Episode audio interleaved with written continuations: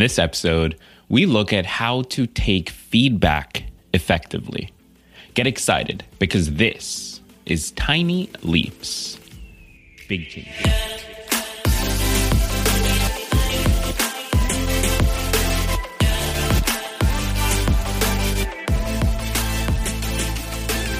Welcome to another episode of Tiny Leaps, Big Changes, where I share simple strategies you can use to get more out of your life. My name is Gregg Clunis, and in this episode, we're looking at how to learn from feedback, how to take feedback effectively and actually apply it to our lives rather than getting upset, rather than feeling frustrated or uh, beating ourselves up or, or any of the things that we might be doing now. And this is a super, super important episode. This is something that I personally struggle with and have my entire life. I, I've always had a struggle getting and receiving feedback and actually taking that for what it's worth, taking what I can from it, learning from it, and, and moving forward in that way. So, in this episode, I want to try and help you figure out how to do that for yourself. Have you ever had someone try to correct you?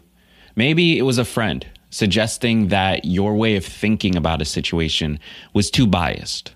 Or maybe it was a professor who criticized your work in a way that didn't feel great. We each receive feedback in different ways. This can be based on habits ingrained from when we were a child, experiences we've had in our adult life, or any number of other things. Getting feedback from people doesn't always feel good, especially if that person isn't great at giving feedback. And in a perfect world, we would be able to take criticism at its face value and not find offense in it. But we don't live in a perfect world. So today, we're going to be talking about a few ways to deal with people in our lives giving us feedback. People are going to have opinions about us, whether it's about what we do, how we act, or what we think. My goal for this episode is to help you take that feedback with a grain of salt and turn it into something that might actually help you. Because, well, we're most likely going to get it anyway, so we may as well learn how to use it. But before we jump into the episode, let's take a moment to thank today's sponsor, Green Chef. One of my goals for the new year is to become an absolute beast in the kitchen. I want to be able to cook the kind of meals that make your taste buds excited. That's why I'm such a fan of Green Chef. Green Chef is the first USDA certified organic meal kit company. Ingredients come pre measured, perfectly portioned, and mostly prepped, so you can spend less time stressing and more time enjoying delicious home cooked meals. Green Chef makes eating well easy and affordable. Whether you're keto, paleo, vegan, vegetarian, or just trying to eat a little healthier, They've got you covered with awesome recipes. One of the first meals I ever made with Green Chef was this salmon dish with kale, couscous, and dried cranberries. It was so good. I think I've made it like five times since then. And since all of the meals are put together by professional chefs, I get to follow simple directions and cook an awesome meal that tastes great and makes me look good. So why not join me? Go to greenchef.com slash 90 tiny leaps and use the code 90 tiny leaps to get $90 off, including free shipping. Green Chef is the number one meal kit for eating well. So head over to greenchef.com slash 90 tiny leaps and use the code 90 tiny leaps to get $90 off, including free shipping. The power of feedback is that we can see things about ourselves from an outside perspective. Sometimes we hide things from ourselves. We behave in ways outside of our character or make mistakes. It's normal. When there are people in our lives who care about us and who can give us honest feedback, those comments can be incorporated into the way we think about ourselves. They can help us become a better version of ourselves. But that doesn't make it any less painful to be reminded that we make mistakes. Even if it's ultimately valuable, the initial sting of hearing that feedback can often hurt. So, what do we do? Well, we can start to reframe the way we think about feedback by trying to better understand that feedback, at least feedback that is worth taking. It's not about us as an individual. Rather, it's about our behavior in a very specific situation. And it isn't always negative. Feedback has the power to reinforce the strengths that we already have, to clarify the consequences and effects of our behavior, and increase our ability to see where we're going wrong on our own. But how do we take that feedback and turn it into something constructive? Well, it's not easy. Usually it involves a little bit of putting our pride to the side, which isn't always a simple feat to accomplish. When we put our pride to the side, we become less likely to take offense to the feedback. Being receptive to new ideas and different opinions creates an opportunity for continued growth. We can even do this when the feedback is coming from someone who is actually upset with us. Because Underneath the emotional response, such as anger or sadness, lies the truth behind what they think about us and the situation. Listening not to respond or defend ourselves, but rather to hear what the person is saying is a great way to grasp more than just anger or frustration. So that's the strategy. Start listening to the feedback you receive from a place of understanding rather than a place of defending.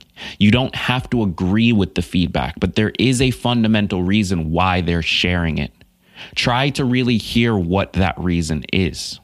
Because at the end of the day, it's not our job to reciprocate with the same emotions or to defend ourselves or to cower when confronted with another person's big emotions we can take a step back, do our absolute best to think from our rational brain instead of our emotional brain, and try to digest what it is that we're receiving as feedback. And to do this successfully, we have to make a promise to ourselves to not beat ourselves up for the feedback that we get. It's not always bad.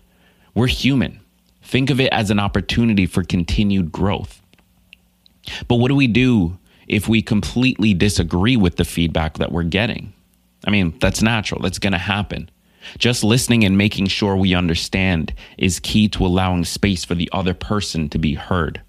When the feedback is coming from a connection that we value, the relationship can even strengthen as a result of overcoming a miscommunication. And speaking of miscommunications, asking questions when getting some criticism can help you better understand it. Because until you understand why a piece of criticism was given, you'll always naturally feel the need to be defensive. Taking the time to ask questions and get clarity can help improve your response dramatically.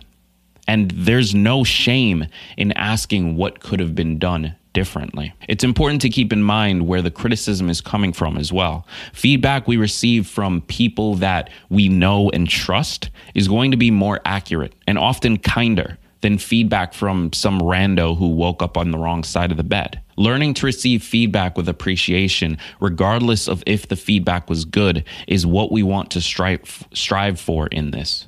You've got to give serious props to the few people who can take criticism, understand it, deconstruct it, and then pick out the pieces that they think could actually help them. That's what we want to be able to do. That's the skill that we're trying to gain here. And trust me, it's totally natural to feel upset when you get a piece of negative feedback. It's easy to wallow in self pity after someone gives us a harsh comment. And honestly, it's so much easier to think of ourselves as bad people or as a failure or as useless when someone criticizes us. But as you can probably guess, it's just not worth it. What does that actually do? The only thing we accomplish by going down this path is making ourselves feel bad. Instead, try to recognize something. We all have bad days. We all snap at people we care about. We all slip up on something that we shouldn't have. We all behave so selfishly that someone else gets hurt in the process. No matter what it is that we're getting feedback on, using it as a tool to just make ourselves better people is significantly more valuable than beating ourselves up. If we can accomplish this, we can not only become better people as we utilize the feedback, we can also develop our emotional intelligence. And if we want to dig even deeper after the criticism has been delivered, we can continue that work independently of that person. Now, this might come in the form of talking to a therapist, journaling about how we felt about the comment, or just talking to a trusted friend. It doesn't really matter because criticism it has the power to make us lose our sense of self, our confidence, and our passion. But if we stopped thinking about criticism as an inherently bad thing, what would happen? So the next time someone takes a moment to give you some negative feedback, try this. Stop beating yourself up. Stop going into defense mode and just listen. Hear what they have to say. Ask questions to clarify. Gain an understanding. Then move on. You'll be slightly better as a person for it. Thank you so much for tuning into today's episode. I hope this was helpful. If you are tuning in for the first time, be sure to click subscribe wherever you're listening, or if you're watching over on YouTube, be sure to click subscribe there as well. We are publishing new episodes pretty much every Monday, Wednesday, Friday. Every now and then we'll do like a Tuesday, Thursday. So make sure you click subscribe so you don't miss any of that. I appreciate you for being here. I appreciate you for spending time with us today. Thank you. Thank you. And before we go, I want to give one last shout out to today's sponsor, Green Chef. You can head over to greenchef.com slash 90 tiny leaps to take up today's offer or just click the link in the description of this episode. Thank you again. And remember that all big changes come from the tiny leaps you take every day.